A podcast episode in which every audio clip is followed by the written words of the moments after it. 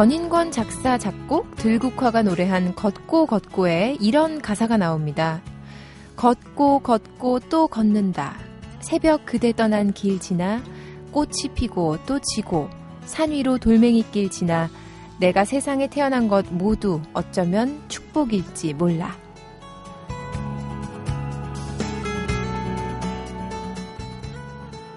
걷고 걷고 또 걷고 오늘도 걸어갈 준비 되셨나요? 설령 아직 이불 속이라고 해도요. 이렇게 새로운 하루가 시작된 이상 우리는 이미 세상을 향해 걷고 있는지도 모르겠네요. 이 걸음이 언제 끝날지 몰라도 또 걸음이 어디로 향하고 있는지 그 방향만큼은 잃지 말았으면 좋겠습니다. 그리고 또 한 가지요. 난 언제나 최선을 향해 가고 있고 내가 선택한 길은 언제나 최고일 수밖에 없다는 나에 대한 믿음도 잊지 말아야겠지요. 안녕하세요. 매거진 톡 서현진입니다.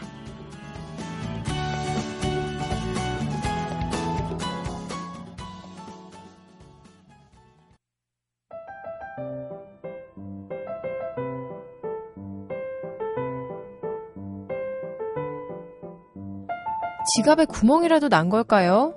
딱히 큰 돈 쓰는 것도 없는데요. 자잘하게 돈 세는 느낌 들 때가 딱 요맘때입니다. 연말에 나갈 돈은 많은데 물가는 자꾸 오르고 내년에 또 오른다고 하네요. 자꾸 뭔가를 떼이는 듯한 도둑 맞는 듯한 이 불편한 느낌 뭘까요? 이번 주 트렌드 톡에서 함께 얘기 나눠봅니다. 시내 21 이다혜 기자 안녕하세요. 네, 안녕하세요. 가계부 쓰는 여자들. 우리가 네. 서로 가계부를 쓴다는 사실을 알고 화들짝 놀랐죠. 그러니까요.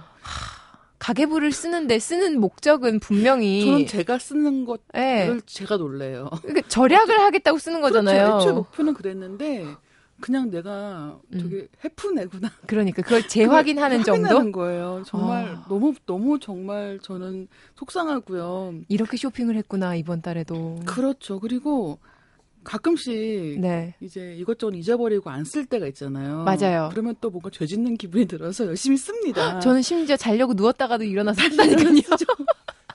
근데 씀씀이가 줄지를 않는 의미가 거예요. 의미가 없어. 네. 그런지 왜 차라리 그냥. 그냥 그래봐야 차라리 그냥 안 그렇죠. 쓰고 마음 편하게 사는 네. 게 낫지 않을까요? 그래서 제가 한동안은 끊어봤어요. 네. 가계부를 안 쓰고 음. 어차피 내가 이걸 쓴다고 아끼는 게 아니다. 네. 이렇다면 쓰지 말고 이런 불행감에서 벗어나자 생각을 했는데 요즘 내가 하는 고민인데? 네, 그랬더니 그 다음에 정말 어디 쓰는지도 모르는 채로 다 쓰는 거예요. 그래서 어, 월급이 늘어날 것 같지 않다는 어떤 절박한 그런 마음을 갖고 일단은 좀 더 써보는 것으로 저는 마음을 정했습니다. 어렸을 때는 네. 그냥 그 어린 마음에 내가 왜 이걸 내가 해야 돼? 누군간 해주겠지 내 평생. 나는 공주처럼 살 거야. 공주는 되신 것 같아요. 건지 잘 모르겠지만. 근데 공주 옆에 대신해줄 사람이 아무도, 아무도 없어요. 어, 혼자 남은 공주가 되는 거죠. 아 정말 슬픕니다. 근데 오늘 할 얘기가 지금 이 얘기의 연장선에 있어요. 이제 그래서 시작을 하게 된 건데 지금 정말 돈 쓸 때 많잖아요. 너무 많아요. 너무 많죠. 근데 오, 진짜 무슨 뭐 인사도 해야 되고 네. 할게 많아요. 그렇죠. 근데 부모님한테도. 어, 이게 처음엔 도시전설이었는데 네. 진짜일 수 있는 어떤 일이 확인이 됐습니다. 뭔데요? 요 몇 달간에 왜 택시나 택배 기사님들 얘기하니까 투덜투덜 하시는 걸 보면 요즘엔 너무 딱지 많이 끊는다고 그런 정말 많이 하셨거든요. 네. 그래서 이제 그때 처음에 얘기 시작이 될 때는 요즘엔 딱지를 너무 많이 끊고 있는데 저도 얼마 전에 어이없이 딱지 끊겼는데 네. 그래서 이게 지금 이런 상황인데 이게 처음엔 그냥 한두 명이 그냥 느끼기 그렇다였는데 네. 사람들이 모여서 얘기해 보니까 정말 딱지를 많이 끊고 있는 거예요. 그래서 진짜요? 혹시 이게 음. 요즘에 이제 이런 세수가 부족하니까 이제 이런 교통 범칙금 같은 것으로 그걸 메우는 게 아니냐. 왜냐면 뭔가 지금 뭐 부가가치세를 올리자든 막 이것저것 세금을 어떻게든 걷자는 얘기가 맞는데 네. 지금 증세를 하기에는 힘들고 하지만 이런 선거 공약 같은 것들 때문에 복지 예산이라든가 이런 게 굉장히 많이 잡혀 있지 않습니까? 네. 그 복지의 문제가 아니라 지금 이미 여기저기에 적자가 나는 그런 공기업들도 너무 많고 이런 상황이 너무 많아진 그렇죠. 거죠. 그러니까 혹시 이제 그런 거를 메우는 꼼수로 이제 할 수 있는 가장 쉬운 방법 중에 하나가 이런 교통 범칙금 이 아니겠는가 했었는데 네. 이게 사실로 드러났나요? 사실일 수 있겠다. 이런 생각이 드는 거예요. 야, 왜냐하면 억울한데. 예, 그 8일 조정식 의원, 그러니까 민주당의 조정식 의원이 경찰청에서 받은 자료를 이제 공개를 했는데 네. 올 들어 11월까지 교통경찰관이 현장 단속을 통해서 범칙금을 부과한 건수가 269만 3,691건입니다. 근데 이게 지난해 같은 기간보다 63% 증가한 63%요? 예, 그렇다는 거예요. 부가, 부가 금액도 지난해 581억 6,946만 원에서 올해 983억 5천 아 9,570만 원. 뭐 거의 두 배네. 예, 69% 증가를 했습니다. 아니. 1년 새에 지금 한국 사람들이 갑자기 이렇게 폭발적으로 갑자기 무법자가 됐어. 그렇죠. 그렇 그랬던가 아니라면 갑자기 교통 단, 단속에 열을 올리고 있다라고밖에 볼 수가 없는 거예요. 아니 제가 저도 그래서 얼마 전에 커피를 마시려고 네. 아니 아침 9시도 되기 전에 그때는 네. 잘안 끊잖아요. 그렇죠. 커피숍 앞에 살짝 거기 다들 세워놓는 곳이어서 세워놨더니 뭐 아무튼 딱지가 끊겨서 전화를 해봤더니 따지려고 네. 전화도 안 받아요. 그리고 막 자동응답으로 넘어가고 그러니까 따질 그렇죠. 데가 없는 따질 거예요. 데도 없고. 그런데 이제 이거는 이미 딱지는 끊어 있는 상황이고 그리고 이런 그러니까 예전에는 지금 말씀하신 것 같이 물론 네. 주차를 하면 안 되는 곳은 주차를 하면 안 되고 물론 교통 지금 법규는 지켜야 되는 게 맞지만 그래도 이- 이를테면 정말 말씀하신 것 같이 뭐 새벽 시간이라든가 네. 어떤 그런 뭔가 적당하게 이제 흔히 얘기하는 유도리를 발휘해서 네. 넘어가는 그런 부분들이 있었잖아요. 근데 이제 그게 없어지는 거예요. 이제 그러면서 굉장히 황당한 일들도 있는데 이제 어떤 서울 강남에 사는 어떤 분은 지난달 말에 집 앞 골목길에 주차를 했는데 네. 일을 처리하고 돌아오니까 과태료 4만 원짜리 주차, 주정차 위반 스티커가 3장이 붙어졌다는 아니 거예요. 나도 4만 원짜리고 4만 원짜리 많이 떼이네요. 네, 근데 많은 분들이. 4만 원짜리가 3개가 붙어 있는 거예요. 세한 번에. 개요? 예.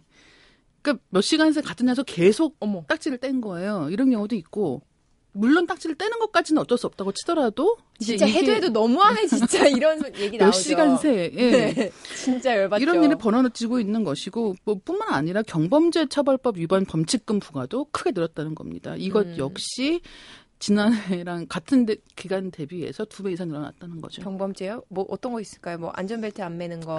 그런 것부터 시작을 해서 또 게다가 최근에 강화된 것들도 있어요. 이를테면 그 끼어들기도 안 되고 그렇죠. 정지선 지켜야 되고 이런 것들도 맞다, 새로 맞다. 추가되는 것들이 또 생겨나고 음. 점점 더 어떻게 보면 안 돼요, 안 돼요, 안 돼요 늘어나고 그걸 조금만 어겨도 어디선가 누군가가 또 보고 있는 나타나 거죠.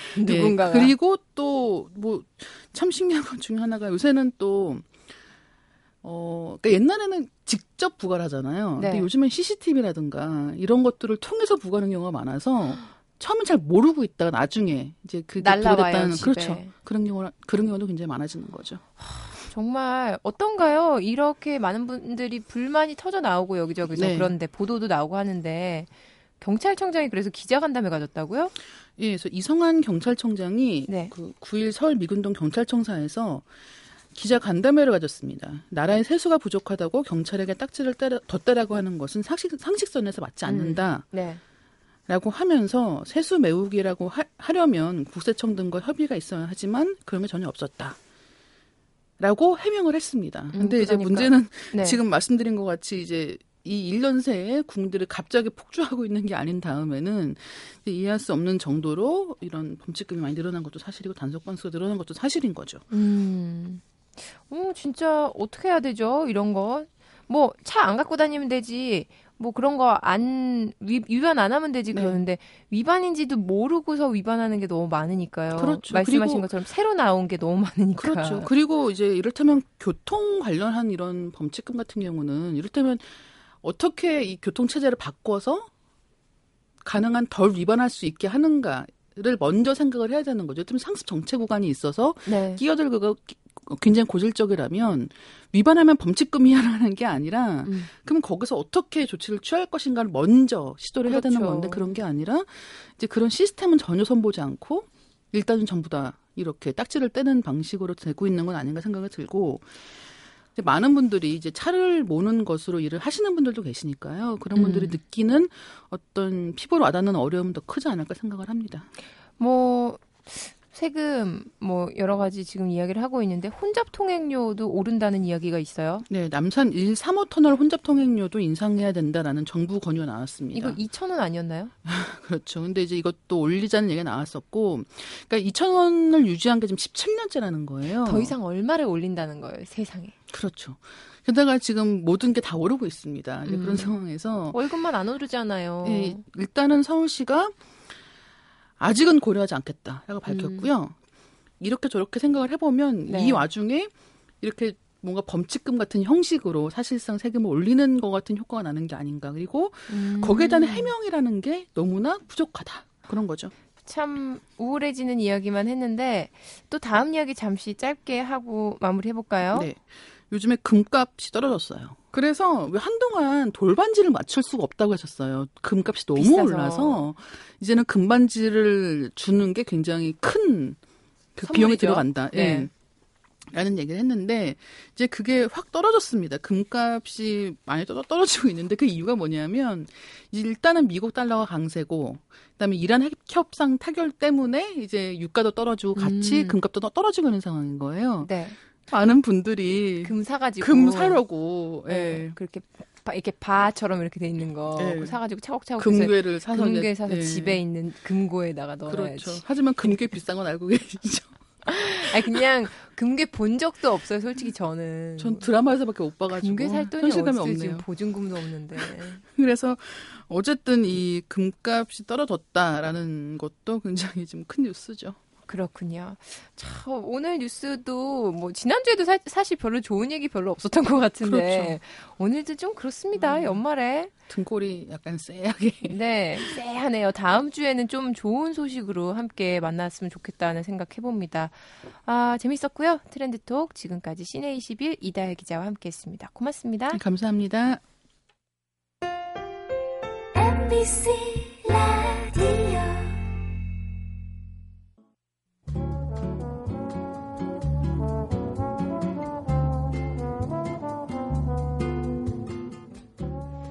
인류냐 영유냐 공립이냐 사립이냐. 아니다 지금 찬밥 더운 밥 가릴 때가 아니다. 일단 여기저기 원서나 다 넣고 보자. 그랬더니 경쟁률은 10대 1 20대 1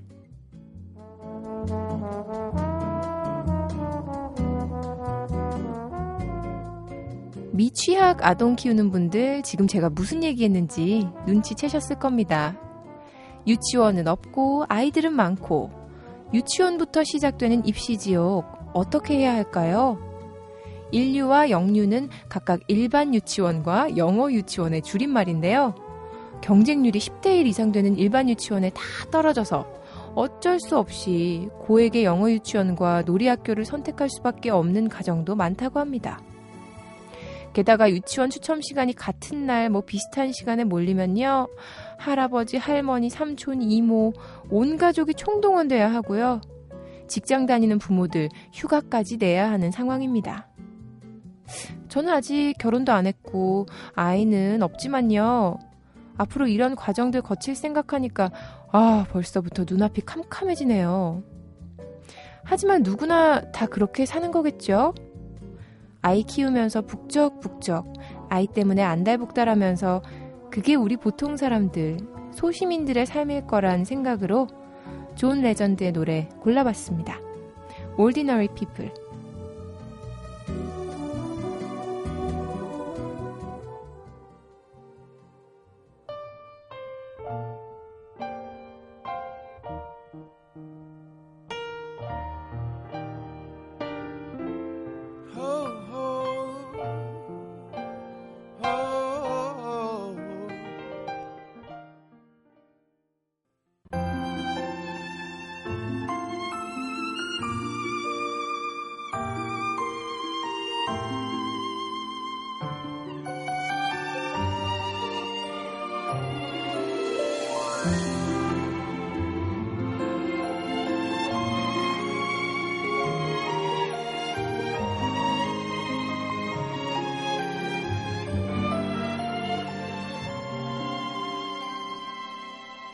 라디오 매거진 톡 서현진입니다. 한때 유행처럼 번졌던 오디션 프로그램들 올해는 대체로 고전을 면치 못했습니다. 그런데요, 춤 오디션을 표방했던 Dancing Nine 예외적으로 대단한 화제를 모았죠. 이번 달 톡플러스에서는요, Dancing Nine이 배출한 스타이자 이미 무용계에서는 실력파 현대무용가로 인정받고 있는 이선태 씨와 함께합니다. 안녕하세요. 안녕하세요. 야, 이런 날도 오는군요. 사실 이 프로그램이 일주일에 한 번이어서 제가 아, 원래는 게스트분들을 굉장히 멋진 분들을 많이 만났었는데 요렇게 하고 나서부터는 좀 이렇게 그럴 기회가 많이 없더라고요. 아 정말요? 네. 아무튼 반갑습니다. 네, 제가 더 반갑습니다. 이선태 씨를 댄싱 라인이 배출한 스타라고 제가 소개를 해드렸는데 좀 섭섭하실 것 같아요. 왜냐면 아우. 이미 또 무용계에서는 스타시잖아요. 뭐 보니까 뭐 이게 난리가 났습니다. 이미 대학교 3학년 때 동아 무용 콩쿠르와 서울 국제 무용 콩쿠르에서 1등을 하셨고요. 아니 근데 궁금해요. 어떤- 아니 이런 이런 한마디로 무용계 엘리트가 댄싱 라인까지 참가를 할 필요가 있었을까요? 그러니까 다들 아는데 굳이 거기서 나가서 내 춤을 봐주세요 이렇게 할 필요가 없지 않았을까요? 이선태 씨는? 그 다들 아는 거에 대한 기준이 무용계 안에서밖에 없었어요. 사실 네. 은 제가 어디 뭐 길거리 나가서 저 무, 무용 콩쿠르 1등 했어요. 동아 무용 콩쿠르 누군지 뭔지 아무도 모르거든요. 아 무용하는 사람 말고는 네. 근데 무용계도 워낙에 좁고 네. 그러다 보니까 일반 사람들은 현대 무용 자체를 모르는 거예요. 오. 그러다 보니까 좀 너무 그런 거에 대한 고민이 좀 많았어요. 이 문제 문제를 어떻게 해결을 해야 될까 어릴 때부터 음. 그래서 좀 결정 나가게 된 결정을 한 것 같아요. 어땠나요? 처음에 이제 아 이런 댄스 오디션이 생긴다 그랬을 때 주변에 무용하는 친구들 동료들 반응이 어땠나요? 처음에 댄스 오디션이 생긴다고 했을 때는 이게 You Can Dance 같이 미국에 음, 음, 그런 네. 식으로 진행이 된다면 되게 좋을 거라고 생각을 했지만 우리나라 방송은 좀 약간 스토리 그리고 약간 잘 시청률이 잘 나와야 되잖아요. 감동이 있어야 돼. 감동. 그렇죠. 이게 근데 그, human 스토리. 그 감동이 약간 인위적으로 나올 수도 있게끔 만들잖아요. 네. 그러다 보니까 우리의 진실성이 좀 안 통할 수도 있겠다는 생각을 많이 했었어요. 음. 그래서 그래서 고민을 많이 했던 것 같아요. 처음에 나갈지 말지에 대해서 그러다가 이제 작가님들 만나서 얘기를 한 거죠. 제대로 네. 이 프로가 어떻게 진행이 될 거고. 근데 얘기를 다 들어보니까 춤에 굉장히 포커스가 맞춰져 있더라고요. 음. 춤을 정말 잘 알릴 수 있을 만한 계기가 될 것 같아서 결정을 하게 됐어요. 사실 저는요, 그 프로그램을 보면서 예선에서 막 진짜 사람들 많이 오잖아요. 막 수백 명, 수천 명. 네. 거기서 이선태 씨가 딱 처음 나왔을 때, 쫙 이렇게 포즈를 하는데, 오, 거기서 막 심사위원들 다들, 네. 사실 저도 보는 시청자지만 비슷한 느낌을 가졌지 않았을까라는 생각이 듭니다. 정말 그냥 눈이 확 이렇게 트이는 느낌이랄까요? 어, 진짜요. 과찬이십니다. 거기 심사위원 박지우 씨 아시죠? 네. 그분이 제 고등학교 동창이에요. 그래서 내가 아니 쟤는 왜 저기 앉아서 제가 왜 얘를 선- 심사하고 있는 거야 이러면서 그랬죠. 굉장히 반가운 얼굴들을 많이 봤는데 어땠나요? 처음에 무용을 시작하게 되신 계기 같은 게 궁금합니다. 처음에 무용을 시작하게 된 계기요. 네. 어떻게 평범한 소년이 무용을 시작해서 사실 보통 우리나라에서 무용 모르겠어요. 저 때는 네. 그렇게 남학생들이 많이 거기 남학생들에게 많이 오픈된 예술은 아니었거든요. 저는 평범한 소년 정도가 아니었고요. 네. 굉장히 시골에서 태어나서요. 네. 굉장히 밭도 갈고 그러니까 막 이랬었어요. 그러니까 그 심사위원들이 그랬잖아요. 딱 얼굴만 봤을 때는 막 파리지행 같이 생기고 막 이런데 충남 아이고, 예산 쑥스럽네. 그죠? 맞죠? 충남 예산 충남 부여. 부여인가요? 네. 그래 부여였어. 예. 아니 뭐 제가 충남. 충남 부여가 어떻다는 건 아니고 네. 외모가 그냥 보면 정말 막 부러할 것 같고 막 이렇게 생겼거든요. 아, 들어보겠습니다. 아무튼 근데요. 그런데 음. 그 시골에 그 스트릿이라는 이런 문화가 잠깐 들어왔어요. 문화라고 하기도 좀 쑥스러울 정도로 조그만 문화? 예, 음. 그 비보이 브레이크 댄스라는 거를 저희 친형이 어, 좀 배워왔나 봐요. 와가지고 저한테 한번 시켜보더라고요. 초등학생인 저한테. 음. 초등학생 때 막 물구나무 쓰고 막 이렇게 했죠. 형이랑 놀면서. 네. 그게 낙이었어요. 재밌게 노는 게 뭐 컴퓨터도 없고 게임기도 없고 막 밭 갈기 싫으니까 집에서 무용하면서 놀고 형이랑 춤추고 놀고 이런 거예요. 네. 그러다 중학교 때까지 그렇게 비보이를 하다가 그 중학교 마지막쯤에 음. 그 충남 예술고등학교 전임 선생님을 만났어요. 그래서 저한테 너 고등학교 가서도 계속 춤을 출 수 있다고 얘기를 하시는 거예요. 음. 그 말에 예고에 진학하게 됐죠. 사실 그때도 무용이 뭔지 몰랐어요. 아, 그냥 춤을 출 수 있다게. 예. 그래서 갔던 거죠. 이거는 왜 위인전 같은 데 나오는 스토리들 있잖아요. 뭐 네. 무용이 뭔지도 몰랐고 그냥 뭐 길거리에서 뭐 이런 식으로 어떻게 보면 정말 운명이었네요. 예, 진짜 저 발레도 몰랐고 한국 무용도 몰랐고 네. 그 개념 자체를 몰랐어요. 근데 무용은 더더욱 몰랐었고 들어갈 때는 이제 전공을 정해서 시험을 봐야 되잖아요. 그 전임 쌤이 현대 무용이었거든요. 아, 그래서 너 그냥 일로 와라. 그렇죠. 스카웃을 딱 하신 거군요. 그렇죠. 아무것도 모르니까. 어, 아무래도 그런 여러 가지, 뭐랄까, 운동신경, 그리고 선태 씨의 그 타고난 몸, 이런 것들을 보고 선생님이 가능성이 있다라고 생각하시지 않았나 싶어요. 그렇죠. 그 당시에는 사실 남자 무용수가 굉장히 부족한 현실이었거든요. 네. 그래서 남자가 춤을 춘다 하면 무조건 난리 나요. 난리 나요. 네. 저는 여대를 나왔는데 오죽했겠습니까? 남자가 없어요. 하지만 뭐 발레에도 그렇고 남, 남자의 역할이 꼭 필요한데 네. 참 남자 무용수가 좀 멋진 분들이 있었으면 좋겠다 늘 저희도 아쉬웠습니다. 네. 이선태 씨 같은 분이 좋네. 키가 몇이죠? 저 184. 그렇죠. 키가 큰 여자 무용수 같은 경우는 남자 무용수와 키 그 비율이 맞지 않아서 굉장히 잘하는데도 불구하고 함께 할 수 없는. 경우가 있잖아요. 발레도 심하고 네. 현대 무용도 그렇죠. 어떤가요? 현대무용이라는 걸 전혀 모르고 딱 예고에 들어갔어요. 네. 근데 그때부터 어떻게 하게 됐어요? 그러면? 예고에 딱 처음에 딱 입학을 해가지고 그 당시에 제가 비보이 할 때 입었던 옷이 그냥 안 늘어나는 면바지예요. 음. 면바지를 입고 하는 게 유행이었거든요 그때는. 네. 그래서 그 서울 딱 들어갔는데 여자애들이 다 쫄바지만 입고 있어요. 그렇죠. 수영복 입고 있죠. 거의 네, 거의 수영복스럽게. 수영복이죠.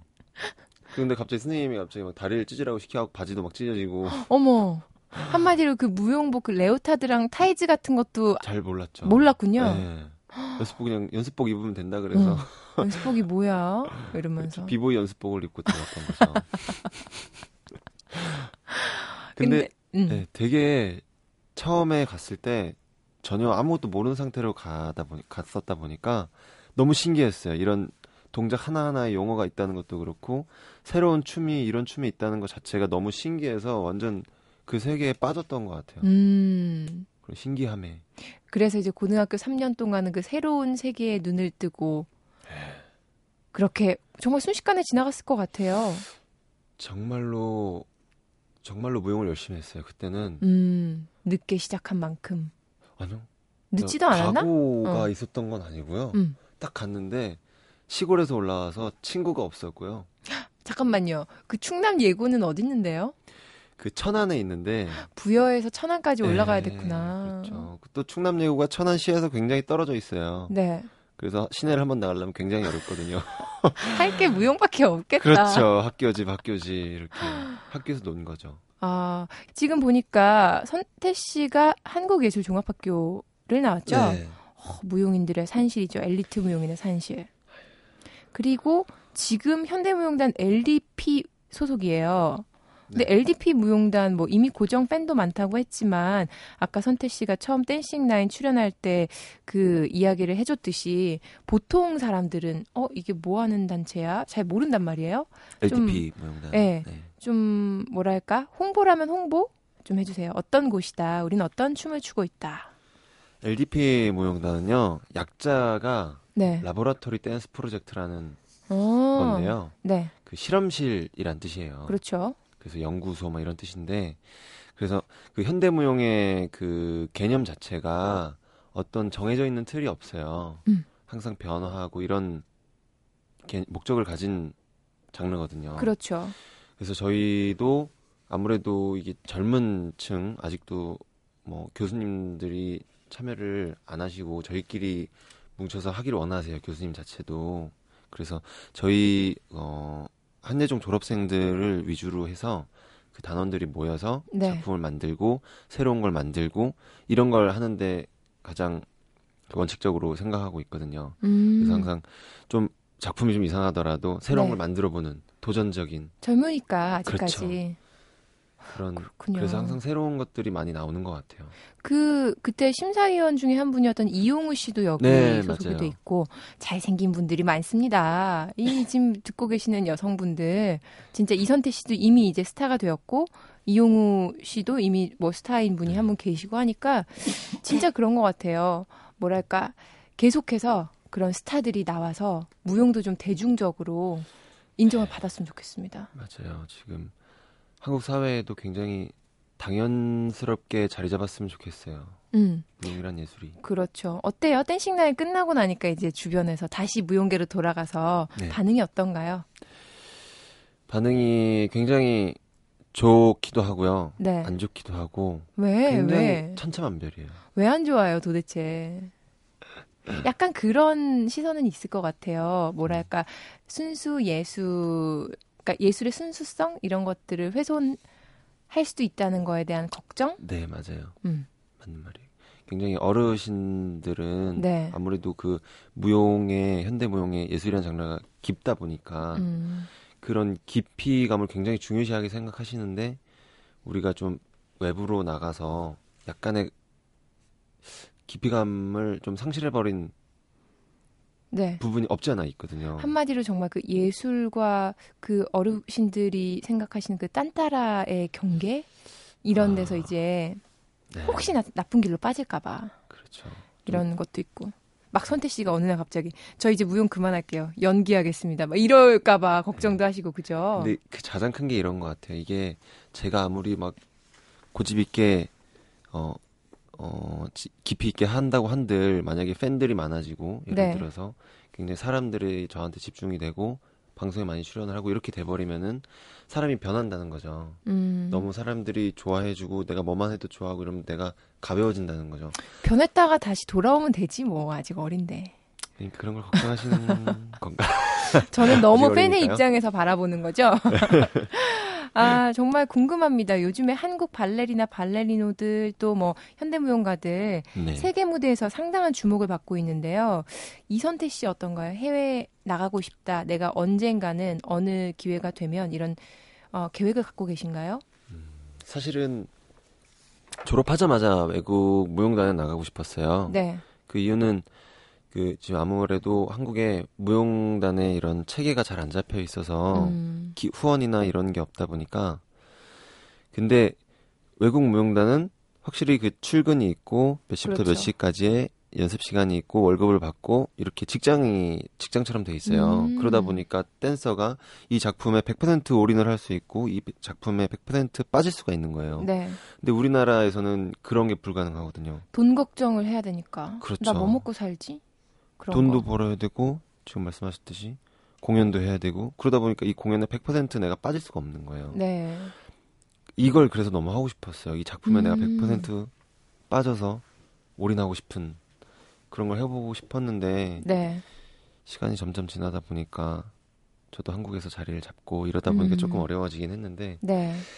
근데 앞으로 그거를 저희들이 만들어 가야 되지 않을까 싶어요. 그렇죠. 그 체계를 네. 한국 무용단의 체계를 이제 또 젊은 선태 씨나 그 친구들이 만들어 가야 될 것 같은데. 네, 그렇습니다.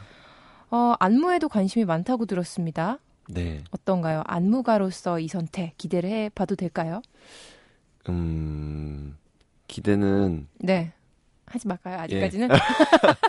아직까지는 좀 쉬다가. 그게 안무라는 것이 무용하는 네. 사람한테는 무용 예술가한테는 궁극적인 목적이거든요. 그게 그렇죠. 싱어송라이터가 되고 싶은 가수랑 똑같은 거예요. 그죠? 그렇죠. 이게 음. 제 생각을 표현할 수 있는 유일한 음. 수단이고 방법이니까요. 네. 제 안무를 제 안무라는 거는 음. 그래서 저는 굉장히 관심이 많고 제가 하고 싶은 얘기가 많이 있어요. 그래서 그거를 안무작으로 많이 표출을 하고 싶고 그게 안 좋을 수도 있죠 작품이. 그래서 기대는 하지 말아주세요라고 말씀드린 거고. 하지만 챙겨볼 거예요. 자, 이제 뭐 나오면. 봐주신다면 너무나 감사하죠. 아, 그러고 보니까 요즘에 이선태 씨 예술의 전당에서 공연하고 계시네요. 네 오늘도 예. 공연입니다. 보니까 와, 유명한 분들 많이 나옵니다. 발레리나 김주원, 김지영 씨도 나오고. 아, 네. 어떤 대단하시죠. 예, 어떤 공연인가요, 이게? 그냥 현대 공연은 아닌가 봐요. 어, 음, 이거는 기준은 레처 퍼포먼스라고 네. 이런 이번에 국립현대무용단에서 기획 공연을 마련을 했어요. 음. lecture 퍼포먼스라는 거는 이렇게 자기에 대해서 얘기도 하고 어, 어떤 설명도 하면서 네. 어떤 퍼포먼스도 보여주고 이런 건데 이번 공연은 각 장르를 대표하는 분들을 모아가지고 하- 한국무용의 김운태 선생님, 음. street의 디퍼 씨, 안지석 씨, 네. 그리고 뭐 현대무용의 저 이나현 선생님, 발레 김주원, 김지영 씨 이렇게 나와서 각자의 춤에 대한 고민이나 음. 어떤 여러 가지 무언가 무언가를 자꾸 설명을 하는 거예요. 음. 자기 나름대로. 네. 그러면서 춤도 보여주고 아주 free하게 리허설 같은 형식으로 어 그래서 굉장히 관객들이 편안하게 보실 수 있을 거예요. 이것도 굉장히 새로운 형식이네요. 그렇죠. 우리나라에선 거의 처음 하는 음. 형태의 퍼포먼스예요. 근데 보니까 국립발레단 아니면은 뭐 한국무용 전문하는 국립무용단 역사가 몇십 년이 됐잖아요. 네. 근데 국립현대무용단 이제 3년째입니다. 네. 어, 그러네요. 국립현대무용단이 생겼네요. 네. 이. 굉장히 사실 현대무용에 대한 이제 보통 사람들의 이해도 그만큼 넓어졌고 또 네. 관심도 많아졌다는 얘기일 것 같은데 음 어떤가요? 그 앞으로 현대무용에 대한 대중들의 관심이 네. 그냥 일시적으로 끝나는 게 아니라 이렇게 선태 씨 같은 스타도 계속 나오고 네.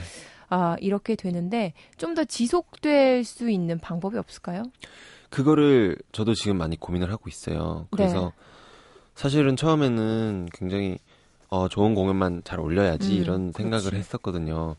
근데 그것만 가지고는 짧겠다라는 생각이 어느 정도 들어서 좀 지금 굉장히 많은 방법들을 찾고 있어요. 아직 구체적으로 잡지는 못했지만은 그래서 그 이렇게 노력하고 있다는 것만 좀 알아주셨으면 하는 바람입니다. 개인적인 그 굉장히 댄싱 라인을 재미있게 봤던 팬으로서 또 네. 이선태 씨의. 팬으로서는 그 무용이라는 뿌리만 이- 잃지 않고 계속해서 막 다방면으로 연기도 해보고 뭐 여러 가지 다른 콜라보레이션 하는 공연 같은 것도 해보고 네. 그렇게 계속해서 새로운 모습을 보여주셨으면 좋겠어요. 예, 저도 월- 워낙에 그 네. 도전하고 음. 싶어하는 성격이 너무 강해서 네. 이렇게 변화하고 막 이런 성격이거든요. 음. 그런 데서 희열을 느끼고 그래서 그런데도 굉장히 관심이 많긴 해요. 뭐 네. 뭔가 들어왔을 때 거절할 의향은 전혀 없고요. 제가 도전하는 걸 너무 좋아하기 때문에 하지만 저는 뿌리 자체가 네. 춤 댄서라서 그렇죠. 예, 그건 절대 잃지, 않, 잃지 않을 것 같아요. 그 실력과 그 체격으로 춤을 추지 않는다는 것은 기만행위라고 생각합니다. 범죄야. 그러니까 앞으로도 멋진 공연 네. 많이 한번 기대해 보겠고요. 무용수로서. 네, 내년 계획 감사합니다. 짧게 이야기해 주시죠. 내년. 내년 계획이요. 내년에는 3월 달에 저희 무용단, LDP 무용단의 정기 공연이 있을 예정이에요. 정확한 날짜는 아직 안 나왔고요. 네. 그래서 어, 이 공연은 저희 무용단이 1년에 한 번씩 가장 크게 여는 공연이라서 저희가 되게 열심히 노력하고 고뇌해서 만드는 작품입니다. 음. 그래서 많은 관심 부탁드릴게요. 네. 정말 많은 관심을 가지고 지켜보겠습니다. 네, 멋진 활약 네. 부탁드립니다. 감사합니다. 오늘 너무 재밌었고요. 또 다음에 기회가 되면 저는 공연장에서 아, 예, 그럼- 멀리서 이렇게 음지에서 이렇게 지켜보겠어요. 멀리서 음, 막 이러면서 너무 무섭나요? 아, 예. 그래요. 팬으로서 열심히 아유, 감사합니다. 응원하겠습니다. 네, 감사합니다. 고맙습니다. 네.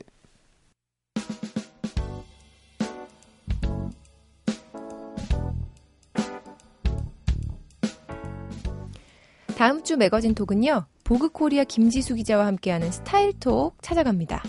현대인들의 다양한 취향과 삶의 방식들 다음 주 스타일톡에서 발견해 보시죠.